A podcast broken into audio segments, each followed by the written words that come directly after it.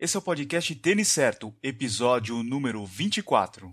Bem-vindo ao podcast Tênis Certo, onde o assunto de nosso bate-papo é corrida e tênis para corrida. Agora com vocês, Eduardo Suzuki. Aqui é o Eduardo Suzuki e a gente está começando o podcast Tênis Certo. Hoje eu converso com o triatleta Igor Amorelli, o único brasileiro a vencer o Ironman Brasil em Florianópolis em 2014, e ele é o recordista sul-americano por completar o Ironman Brasil 2015, fechando a prova abaixo das 8 horas. Em 2015, o Igor também venceu o Ironman 70.3 Puerto Rico e Punta del Leste. Nesse episódio, o Igor vai falar sobre treinamento, Ironman, tênis para corrida e também vai responder algumas perguntas dos fãs. Fica ligado porque o podcast Tênis Certo só está começando.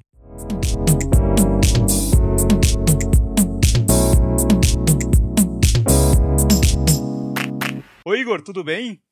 Fala, Eduardo, beleza? Beleza. Primeiro, eu gostaria de parabenizá-lo aí por todas as conquistas que você tem conquistado aí na tua carreira e pelo Brasil e por representar tão bem aí o nosso país lá fora. E eu também gostaria de agradecer por ter aceitado a participação. Eu sei que teu horário aí de treinamento é bem complicado, são poucas horas de descanso. Então, muito obrigado aí pela participação. Oh, eu que agradeço aí pelo convite oh, é um prazer, é sempre bom poder dar uma deitada no sofá aqui e fazer alguma coisa sem ser correr, nadar e pedalar. Então, muito obrigado. Legal. Ô Igor, o bacana é que você vem numa crescente bem legal aí desde o começo da tua carreira. Eu tava dando uma olhada, praticamente desde 2007, 2008, você vem numa crescente, né? E nos dois últimos anos você mandou muito bem, né? Você acha que essa experiência aí no triatlon vem fazendo toda a diferença nas provas para você? Acho que sim, cara. A experiência, principalmente uma prova longa como o Ironman, cara, conta muito, né? Você aprender sobre você mesmo e, e a prova, né? Que Parece às vezes que é, que é mais fácil, mais tranquilo, uma prova longa só num ritmo, mas tem muitos segredinhos assim que você vai aprendendo, né? Como você falou assim, eu venho, eu acho que essa essa evolução assim é bem fácil de ver até pelos resultados das dos últimos Ironmans aí todo ano eu tenho melhorado cerca de oito minutos a prova assim, então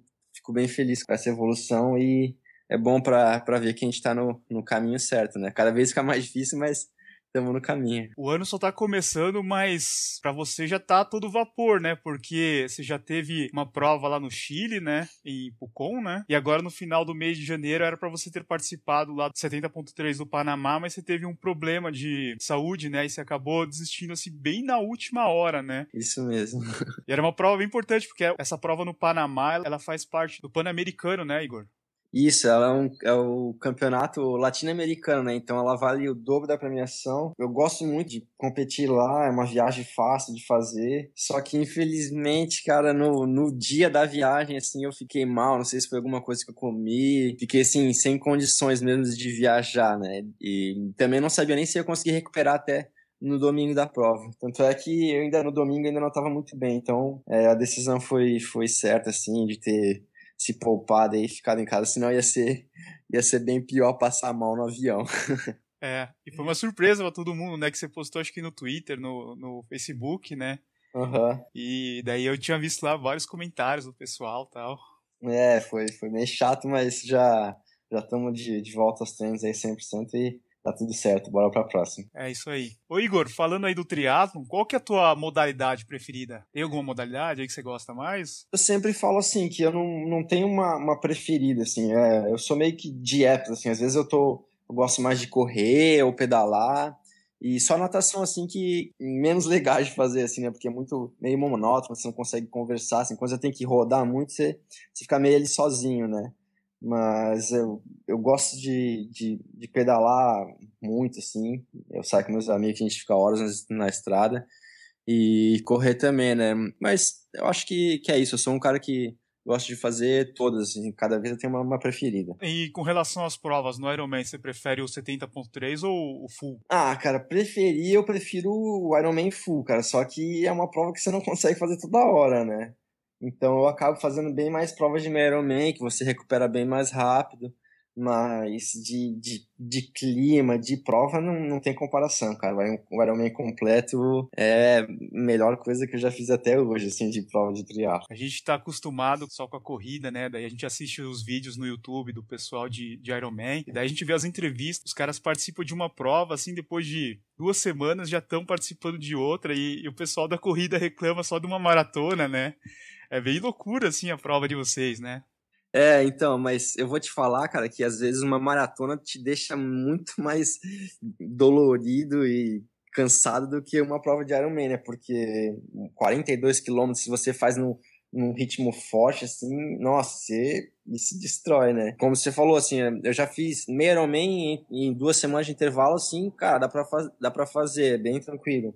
Agora Ironman, daí já é mais complicado, ele também dá uma, uma judiada boa quando você termina a prova para eu preciso pelo menos de uns umas duas semanas para ficar poder competir ou voltar a treinar, né? A primeira vez, primeiro Ironman que eu fiz em 2012, eu estava meio sem correr, eu fiquei um mês assim para voltar a treinar. Eu fiquei muito dolorido, muita lesão também, mas agora o corpo já tá dando uma, como é que se fala, acostumado assim, já dá uma recuperada mais rápida. Legal. Já fazem quase, sei lá, 10 anos aí que você tá participando dessas provas, provas de, de Ironman, né?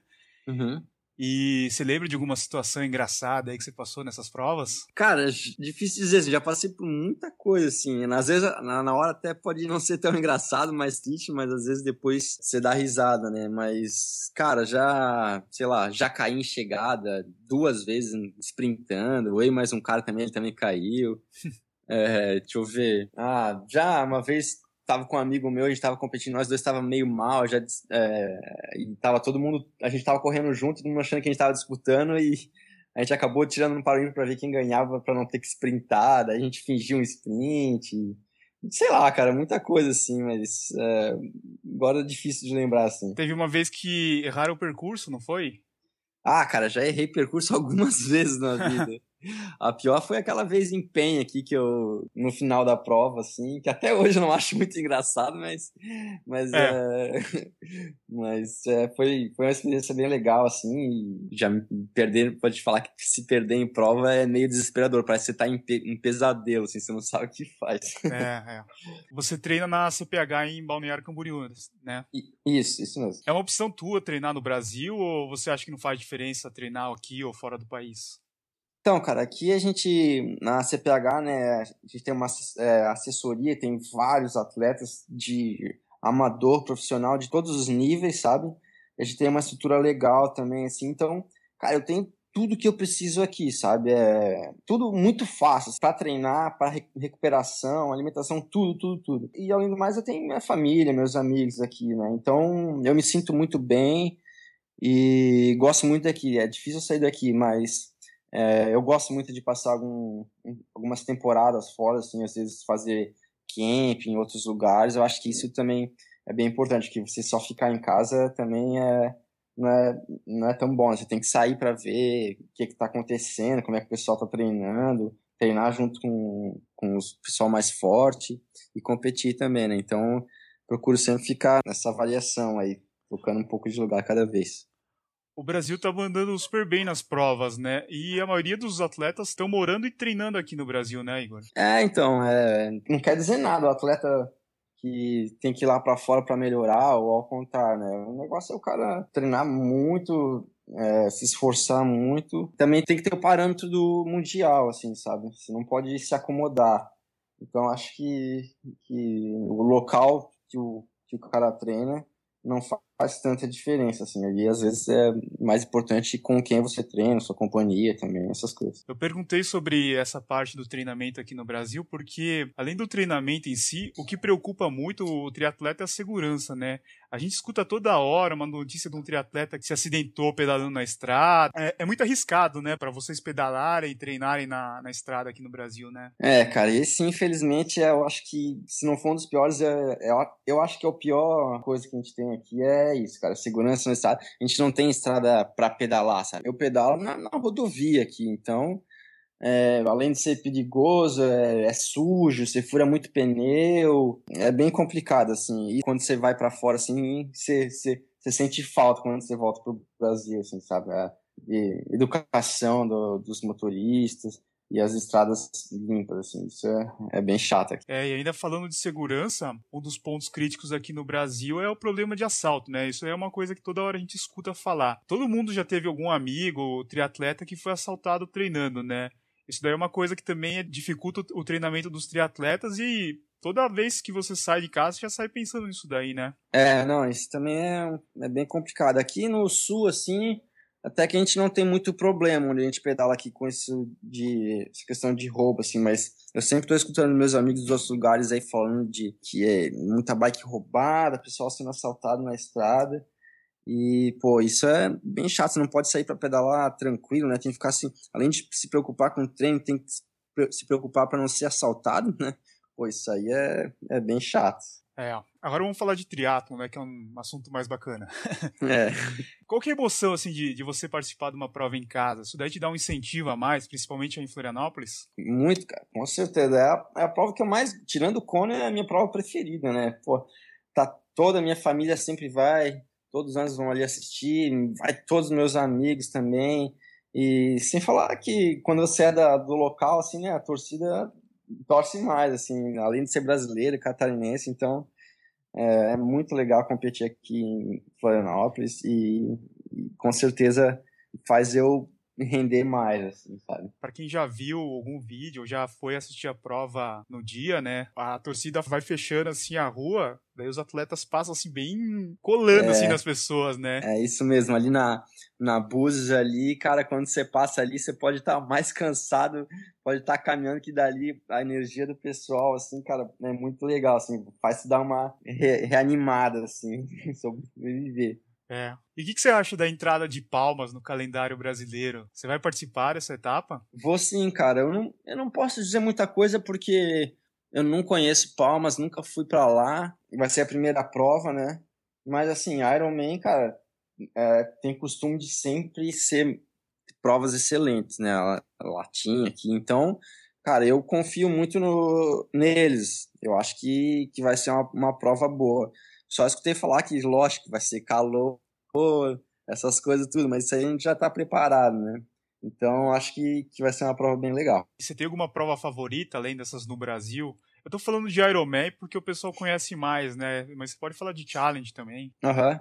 Então, cara, ó, não vou nem falar de Kona, né? Que é, uhum. pra mim é a, é a melhor, é especial. Esse ano, eu fiz, foi a primeira vez que eu fiz Pucon. Eu gostei muito de Pucon, assim, a organização, o local é bem legal. Essa é uma prova que eu recomendaria assim todo mundo fazer. Vale a pena e não é não é tão longe, né? Uhum. É, o Ironman da Áustria também é uma prova muito bonita, muito legal. Deixa eu ver. Acho que de Iron, Iron, eu não fiz muitas provas de Ironman fora do Brasil, na verdade. Acho que só esse da Áustria, né? De meio Ironman eu já competi bastante. Uhum. E uma das mais legais é Pucon, é, eu gosto das provas aqui na, na América Central também, que o clima da mais legal, né? Nas provas nos Estados Unidos eu não, eu não gosto muito não, cara. É, é, é bem, bem chato, assim. É, parece que é muito comercial, assim, pessoal. Não tem aquele clima legal, sabe? Na, na Europa também as provas são bem legais, assim. Então, se eu fosse recomendar, eu ia falar pro pessoal ir pro, ou para a Europa ou uma prova na América Central, como Pucon, San Juan, Panamá. Essas provas são são as mais legais que eu acho. Legal essa dica. Você falou de comercial, né? A gente sabe que o Ironman é um business, né? É. Você não acha que os organizadores deveriam tomar algum tipo de cuidado, assim, criar tipo um índice, alguma restrição para os participantes? Porque se a gente parar para pensar, o negócio é insano, né? A gente vê pessoa que nunca nadou os, os 3,800, pedalou os 180 quilômetros ou correu uma maratona se inscrevendo na prova. E essa uhum. pessoa vai essa pessoa vai sofrer demais. Ela corre risco de não terminar a prova e, pior ainda, ter algum problema de saúde, né? Você não acha que deveria ter algum tipo de cuidado maior? É, então, é, é difícil dizer, cara. Eu, nem você falou, é uma coisa comercial, né? Então o pessoal vai muito para ah, desafio, superação, uhum. e vão lá e, e querem fazer o Ironman. Não posso dizer que isso é, que é ruim, né? Porque é bom para o nosso esporte, né? Mas se eu pudesse passar uma mensagem, eu ia passar assim, que a prova, o dia da Ironman é o de menos, cara. O mais, o mais importante mesmo, a, a superação, onde você tem que ralar mesmo é no treinamento, sabe? Aquela, a pessoa que chega lá e completa a prova em, em 17 horas, cara, essa, e tem uma pessoa que termina em, em 10 horas. Não quer dizer nada que essa pessoa de 17 horas ralou bem mais que a de 10. É. Normalmente, essa pessoa que fez em 10 horas, cara, ficou meses ali treinando muito, dando o seu máximo. E, sabe, no dia da prova é, é o de menos. Então, eu acho que isso que é que seria uma mensagem legal, assim, mas é aquela coisa, né? Iron Man, o pessoal gosta disso. Você está ouvindo o podcast Tênis Certo.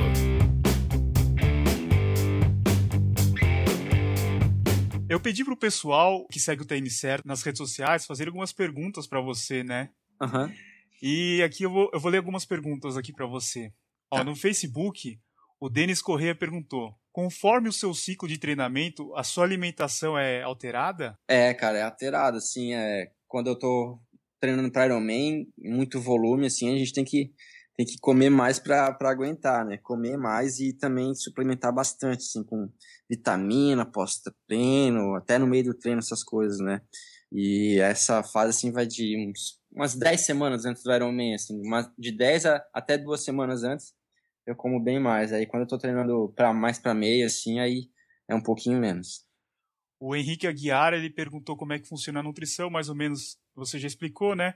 Mas ele também uhum. pergunta o que você toma durante um Ironman? Assim, na, na natação eu não como nada, né? Não tem nem como. No ciclismo eu levo cerca de 5 a 6 sachês de gel na bike. Então eu levo alguma barrinha, eu gosto de levar um doce de amendoim. E na corrida, cara, é mais no, no gel mesmo, assim, acho que depende de cada prova, mas às vezes chega a ser até oito e hidratando bastante, né? Uhum. Toda hora.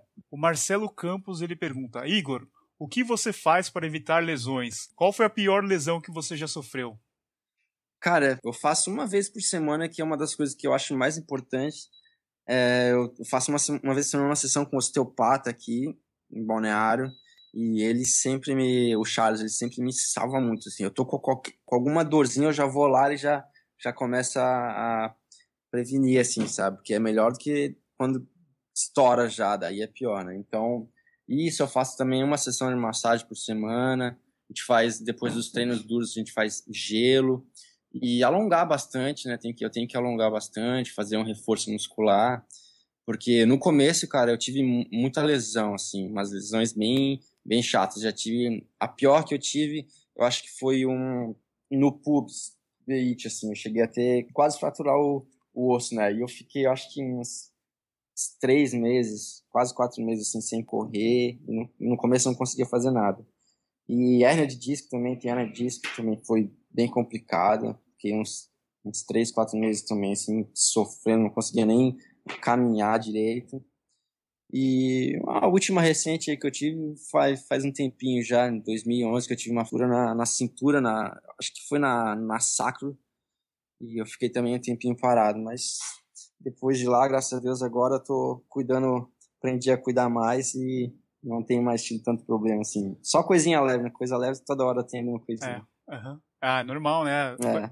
Tava muita pancada o corpo, né? É, não, toda hora tá com uma dor aí na, na perna, no joelho, na posterior, alguma coisinha tem.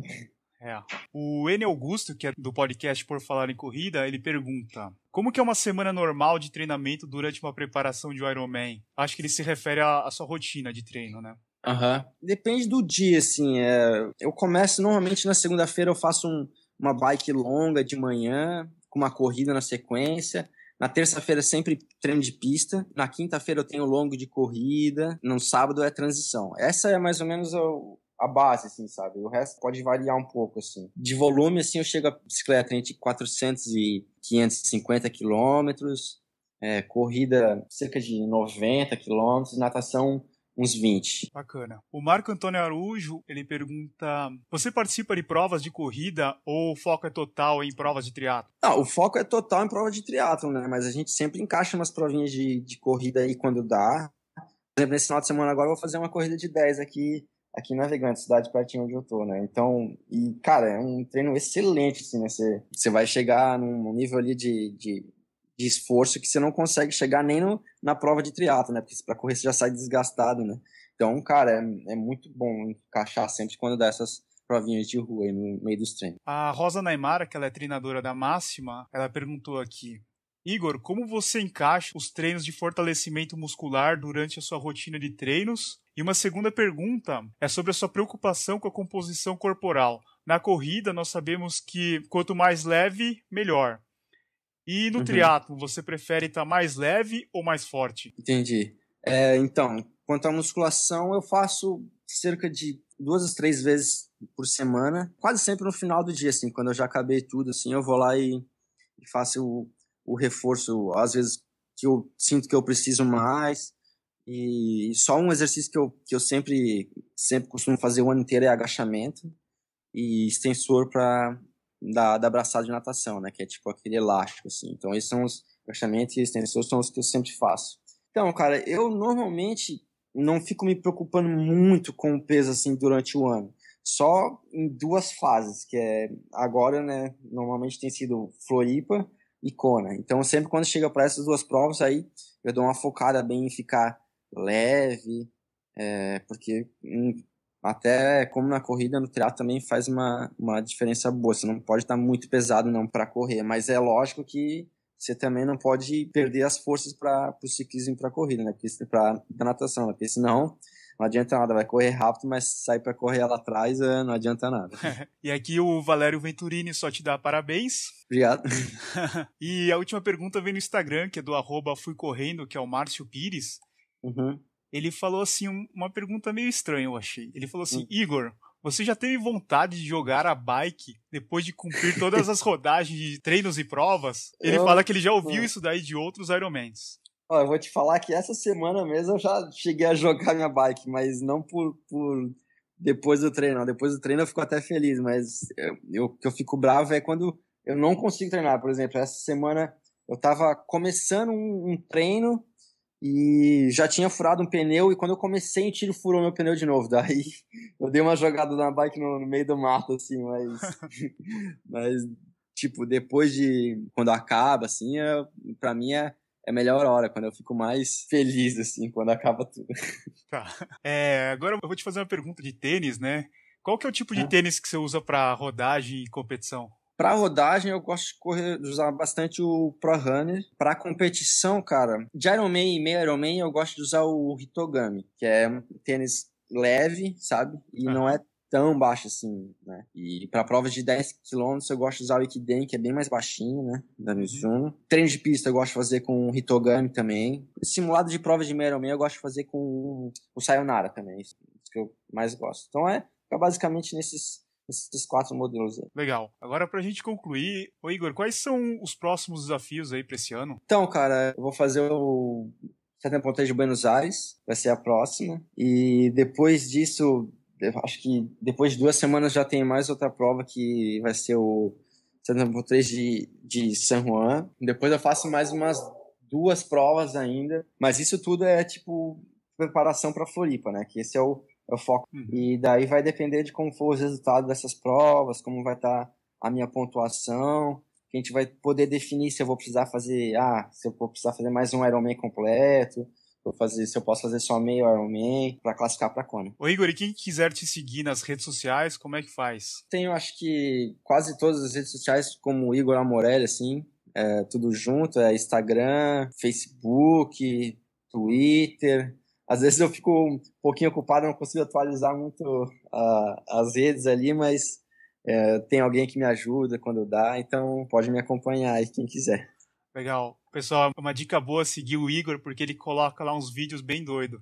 Ele bota uns treinos, ele bota uns treinos deles lá de 100 de 200 metros na pista, 100 de, é. 100 de 100 na piscina e tem uns pedal na estrada, né? É, de vez em quando eu boto umas coisas lá meio não muito aconselháveis, mas é, é pro pessoal acompanhar lá é legal.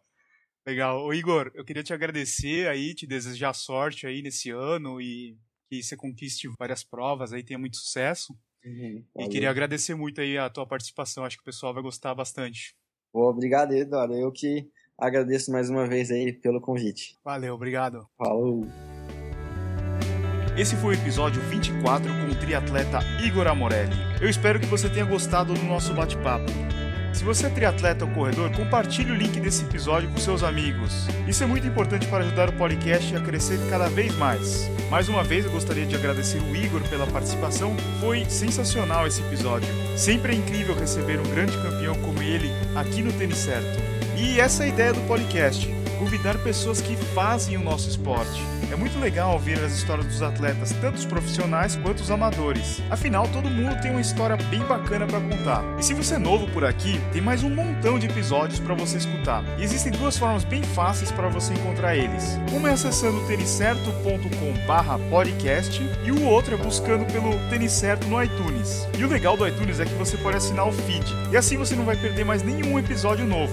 E falando em iTunes, o que ajudaria muito é se você pudesse deixar um review. Para fazer isso é bem fácil. Você faz o login usando a sua conta do iTunes, coloca as estrelinhas e escreve um comentário. Leva menos de um minuto, é bem rápido. E se você já estiver escutando pelo iTunes, não deixe de visitar o blog, que é o têniscerto.com. Lá eu posto avaliações de tênis, vídeos de unboxing e notícias do mercado running. De novo, é têniscerto.com. E aqui um anúncio importante. O Tênis Certo, junto com os blogs Run Run e Corre Mulherada, a gente está promovendo um concurso cultural muito bacana. No dia 8 de março, que é o Dia da Mulher, nós publicaremos um episódio especial que nós intitulamos 21K Expectativas versus Realidade.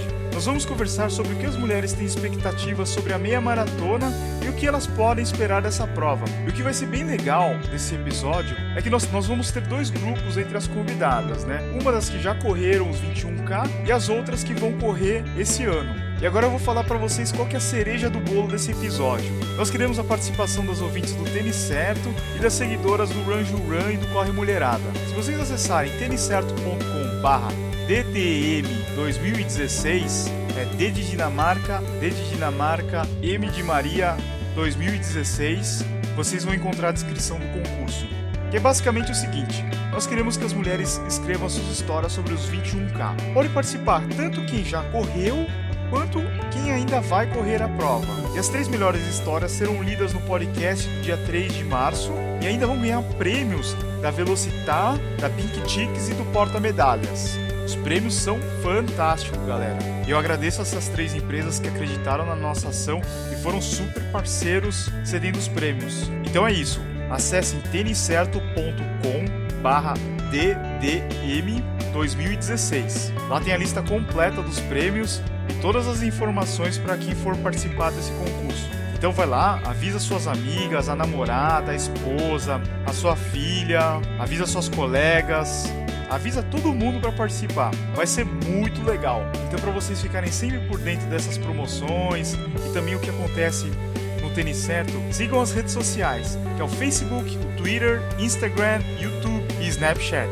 E é isso aí, muito obrigado aí pela sua companhia e por ter escutado até aqui. Eu espero que você tenha uma ótima semana. Terça-feira tem mais. Valeu, abraço a todos. Obrigado por escutar o podcast Tênis Certo em www.tenicerto.com.